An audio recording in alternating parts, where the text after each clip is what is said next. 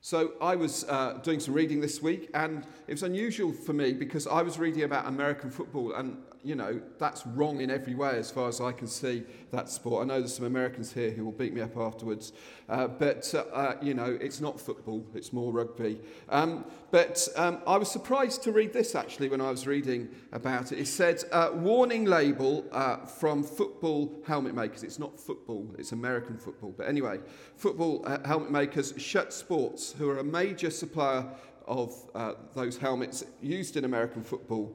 And on those helmets, they have uh, a written warning, and I'll read it to you. It says, Warning.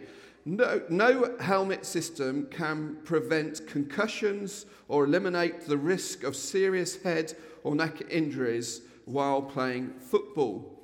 And the warning label uh, continues with some information about the symptoms for concussions and it has a conclusion, and the conclusion is uh, to avoid these risks of playing football, do not engage in the sport of football. and if you visit their website, you have to tick a checkbox just to say you've read these warnings and everything like this. And this could actually sum up our passage today. We've got a completely honest passage going on today. It's about discipleship, it's about the, counting the cost of following Jesus and the risks involved when it comes to uh, following Jesus and the persecution which could be a reality if you do follow Jesus. The passage is completely honest about what it means to be a Christian. The Bible says to avoid the risks of discipleship, do not engage in following Jesus. That should be stuck on the front of every Bible. It's a perfect passage for today. It's perfect for Palm Sunday because Palm Sunday warns us of the risks of following a man who rides on a donkey. Be prepared because following him can lead to death. And also, it's perfect on a day when we're celebrating with baptism because when we get baptized, we say, I've read the label and I'm up for the risk. I'm on for following that man on the donkey. I'm so up for it. In fact, I'm ready to drown. You can see the drowning this evening. We just had the sort of splashing today, but the symbolic nature of baptism is to drown. When you're baptized, you're not signing on for an easy life, but the life of following Jesus, whatever it may bring and it is risky, it's demanding, and there's a real warning attached to following Jesus. It's not about an easy life, it's not about easy solutions. If you want comfortable Christianity, baptism certainly isn't for you. It's far more demanding and dangerous than that. I uh, watched Paddington uh, yesterday. It was great fun. And I loved the bit in it where Mr. Brown cal- calculated the risk of having Paddington in the house rose by 4,000%. It's the same with Jesus. The risk rises 4,000%. And we see this in the church we're looking at today, the church in Smyrna in Revelation 2. The reality of following Jesus was completely difficult. It was poverty and it was pain. It was risky. What we see happening to Christians in Iraq on our news, in Syria, in North Korea, and many other places, is exactly what was going on in this place persecution. Again, I was uh, reading this week about uh, that country, Laos. It's a communist country next to Vietnam, if you don't know, uh, where it is completely difficult uh, to follow Jesus. Now, we're an evangelical church here, and I don't know about you, but apart from having to pack up the kids and get them in the car this morning and then endure uh, all those terrible roads in Edinburgh, I found it relatively straightforward to get to church. Yeah. Some of you looking a bit stressed, but yeah, it, it was straightforward. However, if you're an evangelical Christian in Laos, you're likely to be asked to fill, in, fill one of those fill in the blank kind of forms. Let me read it to you. It says, I, and then you insert your name, who live in, and you insert your address, believe in a foreign religion which the imperialists have used for their own benefit to divide the united front and to build power for themselves against the local authorities. Now, I and my family clearly see the intentions of the enemy and regret the deeds which we have committed. We have clearly seen the goodness of the party and government. Therefore, I and my family voluntarily and unequivocally resign from believing in this foreign religion. Now, if you don't sign the form, you can expect humiliation, harassment, and persecution. You can expect imprisonment and torture. Yet, despite this, you having to do this, there is still a church in Laos. People are still meeting with Jesus and still following him. Jenny, my wife, visited Laos a few years back now, and despite all the persecution she saw and the difficulty it was to be a Christian there, she has stories of completely inspirational Christians who live in, with this kind of terror week in, week out. They are threatened day in, day out, and yet they are completely in love with Jesus, that they will witness to him wherever they are. And Jesus is still building his church there despite the opposition. Being a Christian in our world can be difficult. Being a Christian 2,000 years ago was the same reality. It was part of the package. There was a cost. If there's no cost, you have to ask yourself how effective is our Christianity? The Christians of Smyrna lived the reality, the costly reality.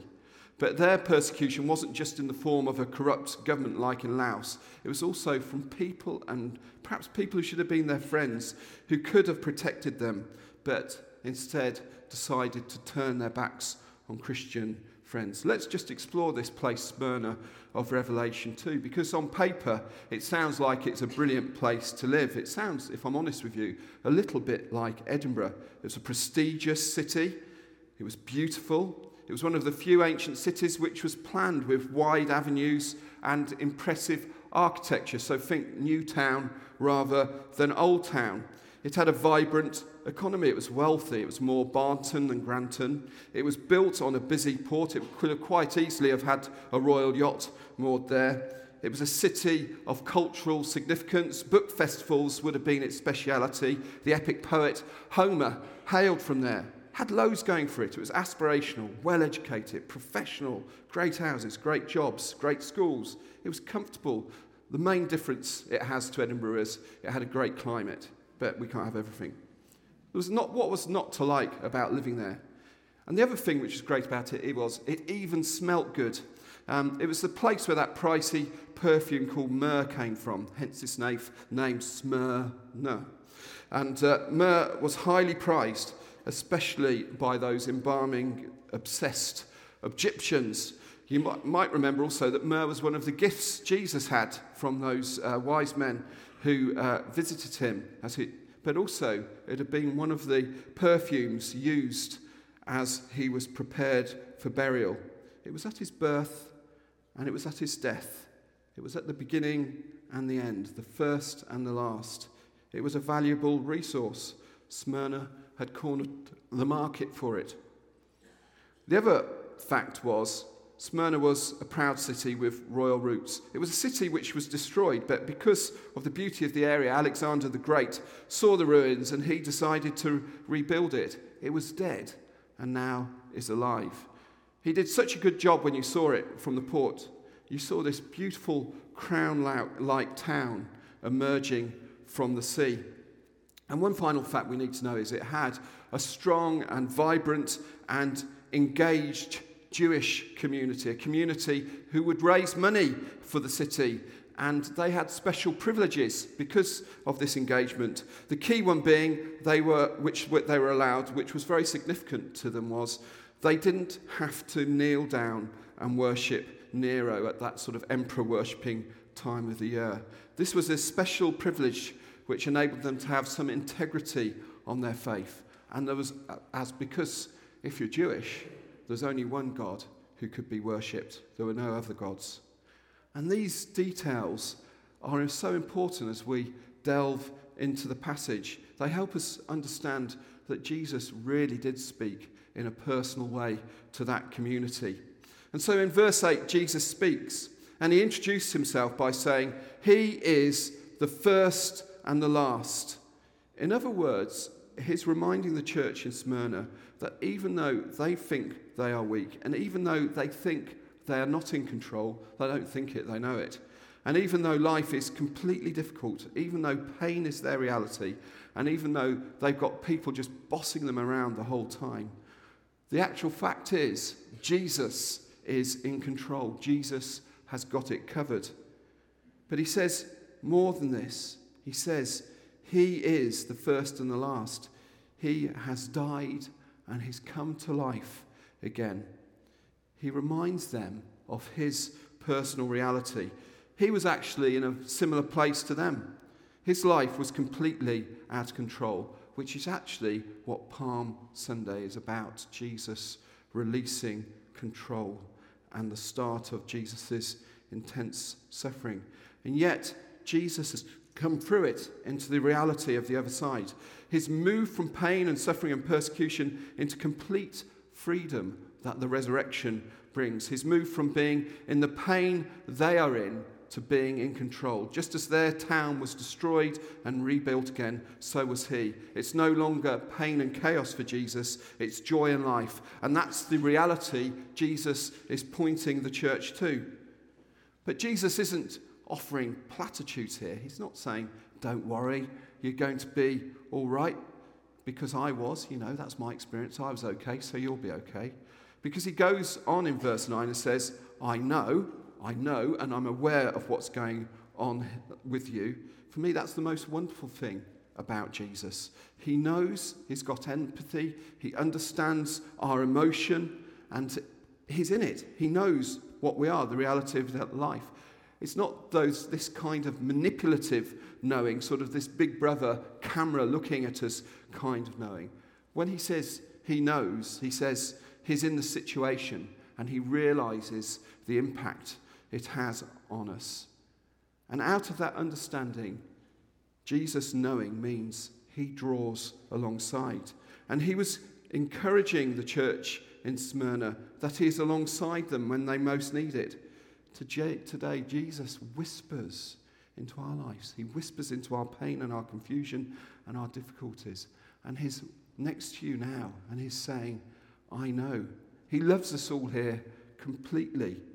And he is still the quiet voice. And he still whispers, I know. He's not judging you, though. He's not sitting there judging you, saying, I know. He's doing something completely different. He's saying, I love you. Please remember the complete truth of God's love for you. He loves you, and as He whispers to you, I know, He's offering you resurrection life, which gives strength and it changes everything. But it's not just comforting words either, because to these struggling Christians, he reminds them of the big picture of what it means to follow him. He says he knows their present reality of poverty, but the truth of the matter actually is you might be poor, but the, the actual complete truth is you are rich. Life might be tough for them. They might be on the poorest edges of society, living in a big posh town where poverty would probably seem even harder for them. But the long term future for them, the long term truth for them is they are rich. They are the ones with the future. They are the ones with life. They are the ones with the long term, which will have everything. Right now is tough, but Christianity is much more than right now in this moment. Carry that big picture with you in your heart. Have that long term picture of the reality which Christianity brings in your heart. Short term gains might be fun, but don't let them destroy the long term reality. In Christianity, there's always more. But Jesus goes on and he's more specific. He knows the people who should be their friends, the Jews, are causing them a lot of trouble. He even calls the synagogue, he doesn't hold his punches, he says that's the synagogue of Satan and accuses the Jew, Jewish community of being slanderous. So the Jews of Smyrna back then had caused the Christians a lot of grief. And it must be said for the Christians there, it was completely difficult. Because the reality, as Tom Wright says, was that they were Jewish to the core. Remember, the first converts of Christianity were Jews, and yet the first persecutors of Christians were Jews too. There was a tension. Christians thought they were the continuation of the Jewish faith, and Jesus was the fulfillment of the faith, and the Messiah that had been longed for was now found. But the Jews felt that this was something completely new, and they didn't like the idea that Jesus was raised from the dead, and so is God's true, true Messiah and King of Israel. And in Smyrna, even though the synagogue would have been the first place to have had the gospel presented in that place, because remember, Paul went first to the Jews and then to the Gentiles. The synagogue also became the first place to reject the gospel and worked actively against Christians. And so, in actual fact, against Jesus. And so they slandered Christians and made their lives completely difficult.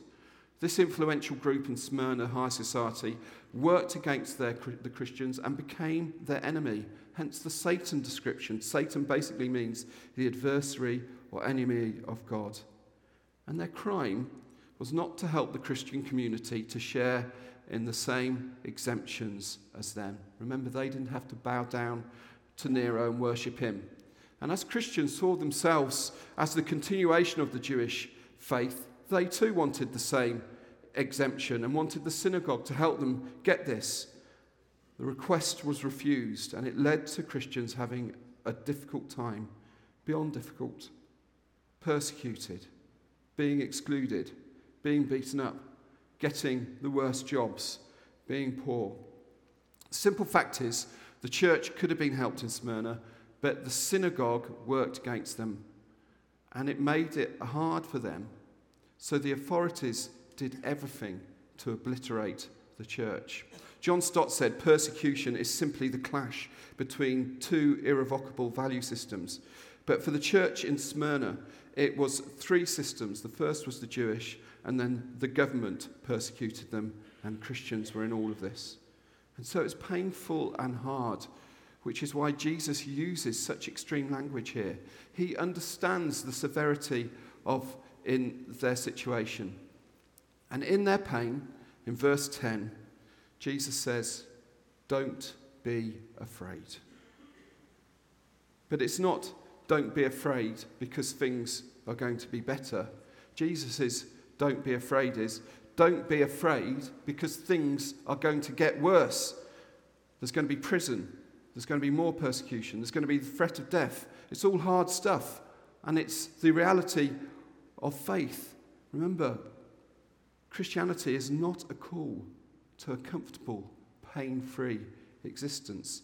Ajith Fernando, who's a Christian leader from Sri Lanka, and he works in the poorest communities in that place, in his book, uh, The Call to Joy and Pain, writes this The church in each culture has its own special challenges, theological blind spots that hinder Christians from growing to full maturity in Christ. I think one of the most ser- serious theological blind spots in the Western Church is a defective understanding of suffering. There seems to be a lot of reflection on how to avoid suffering and on what to do when we hurt. We have a lot of teaching about escape from suffering and therapy for suffering, but there's an inadequate teaching about the theology of suffering. He goes on The good life, comfort, convenience, and a painless life have become necessities that people view as basic rights. If they do not have these, they think something's gone wrong. One of the results of this attitude is a severe restriction of spiritual growth because God intends us to grow through trials. Jenny and I uh, went to watch uh, the film Still Alice a couple of days ago. It's about a film uh, of somebody who's suffering from the early uh, onset of Alzheimer's disease, and Julianne Moore is quite superb in it. Recommended. Difficult film, but recommended. And the struggles were terrible, not just for her, but you saw it affect her whole family. And her disease was difficult for her to work out because she was an in control, rich, and successful woman. All of a sudden, life went beyond her control, and she sort of had to get through it, and it was hard. One of the things I want to say here is in Christianity, we have to accept there is a huge risk of being a disciple of Jesus. Lived out, it can mean hard things happen where perhaps we lose control of our lives. But we shouldn't chase these hard things. Some Christians will think, well, I'm going to chase it then if that's what it's about. Because we should rejoice when life is good. It is a blessing when that happens. But we should be prepared for hard thing. We don't chase suffering for the sake of it, but when it comes, we recognize it. We don't run from it, and we keep going through it. I've spoken a bit over the last couple of years against, uh, about Saeed Abedin. I do so because he inspires me. Uh, and we've been praying him for him as a church uh, for the last couple of years. If you don't know who he is, he's an Iranian pastor uh, who's in prison for his faith uh, right now at this moment in Iran. And it's completely tough for him. He's got a very young family. His children have sort of doubled in age since he's been in prison. And it's very hard. And for his wife, Naghmeh, it's very difficult. And a couple of weeks ago, uh, she was just saying how hard it is for him at the moment because he's just witnessed six of his fellow prisoners being executed. And he witnessed the crying and the wailing of their families. And it was extraordinary for him. This man who shouldn't be in prison is in the midst of all of that. And yet, he keeps on going. There's little joy for him, is there? He's estranged from his family. He's actually in quite poor health, and the prison he's in is a grim one. However, this week, though, there has also been a glimmer of hope, which we just need to pray into those of us who are praying for him. President Obama has pleaded his case with the Iranian authorities. Please pray for the miracle of his release. Just do it. It's easy. Just remember Saeed in your prayers. He's doing, he was just doing a job like I do in Edinburgh. He was just doing his job. He's actually helping orphan children and he's being persecuted deeply for it. But his witness is despite everything, Jesus is there. Jesus is in it, giving him strength. He hasn't given up. Jesus doesn't take trials away from us, but he helps us to live through them. And he was helping the church in Smyrna to live through the reality of their situation. He says, Don't be afraid. It's a phrase Pastor Saeed needs to hear again and again. It's a phrase for our times, for our place, and for our culture. Because even though we live in this so called free West, we, we, we live pretty much in a culture of fear. We look to, into the future and we're scared. And so, what do we do? We predict the worst case scenario. We feel a lump or a bump and we fear for our health. We worry if we declare a secret about myself, will people accept me as I am? We oversave or we over earn because we worry, do we have enough? Our personal decision making is made up on fear. We're already seeing politicians make us feel fearful in order to get us to vote for them on May the 7th. Fear becomes a motivator. And yet it needn't be the motivator for negativity, but instead the motivation to run to God. Just like my youngest, Jonah, when he was scared last week, turned to me for a hug. Fear is the thing which should spur us to turn to God. We're all scared of something or someone every now and then. When we note fear in our emotions, it becomes an opportunity to turn to God for protection, assurance, wisdom, maybe to give us comfort. Maybe it's the healing we need, a hope or the future. Fear can be negative, but Jesus here turns it into a positive. And the church in Smyrna, as we've heard, have every right to feel fearful as they were being persecuted, and it was going to continue. And uh, they were going to suffer, and it looks as though it's going to be hard. They needed to prepare themselves for an uncertain time, and Jesus was just being completely honest with them. Like him, they were going to have to suffer. Like him, they would have to go through an impossible time. But also, like him, there was hope, there was glory, there was release, there was resurrection, there was new life, there was the victor's crown. They would rise out of the water like their city, wearing that crown. And the way they would get this crown is by keeping on going, by keeping being faithful, by sticking with Jesus, by trusting that one day all that rubbish was going to be dealt with and it was going to be sorted. For this impossible church, all through the passage, Jesus is making them promises, deep promises. All through these verses, actually, Jesus is giving them hope. He's telling them a secret. In these verses, the secret, I think, of Christianity is revealed. They become the most honest invite for us to follow Jesus and to keep going with him. They say Christianity isn't about an easy life and comfortable feelings and having it all. It's much more than that. It's about God entering in and us inviting Him to journey with us wherever we are. It's saying we can have a relationship with God, and that can give us the motivation and the encouragement to live life to its fullest, even if that life is extremely hard. And as we do this, we notice incredible things. A movement happens. You see it in the passage. It's a movement from being out of control to letting God take control. It's a movement from being fearful to faithfulness. It's a movement from being ruined to being rebuilt, from brokenness to wholeness, from fear to faithfulness, from being poor to being rich, from being defeated to being victorious, from feeling shame to wearing the crown, from death to life. This is the work of God, has been across the whole of history. He enters in, he transforms. He starts with our internal life, and then he gives us strength to live our external life. There's no easy fixes with God, but there is an irresistible hope. That's what Jesus did by dying and rising again from death. That's the secret to life.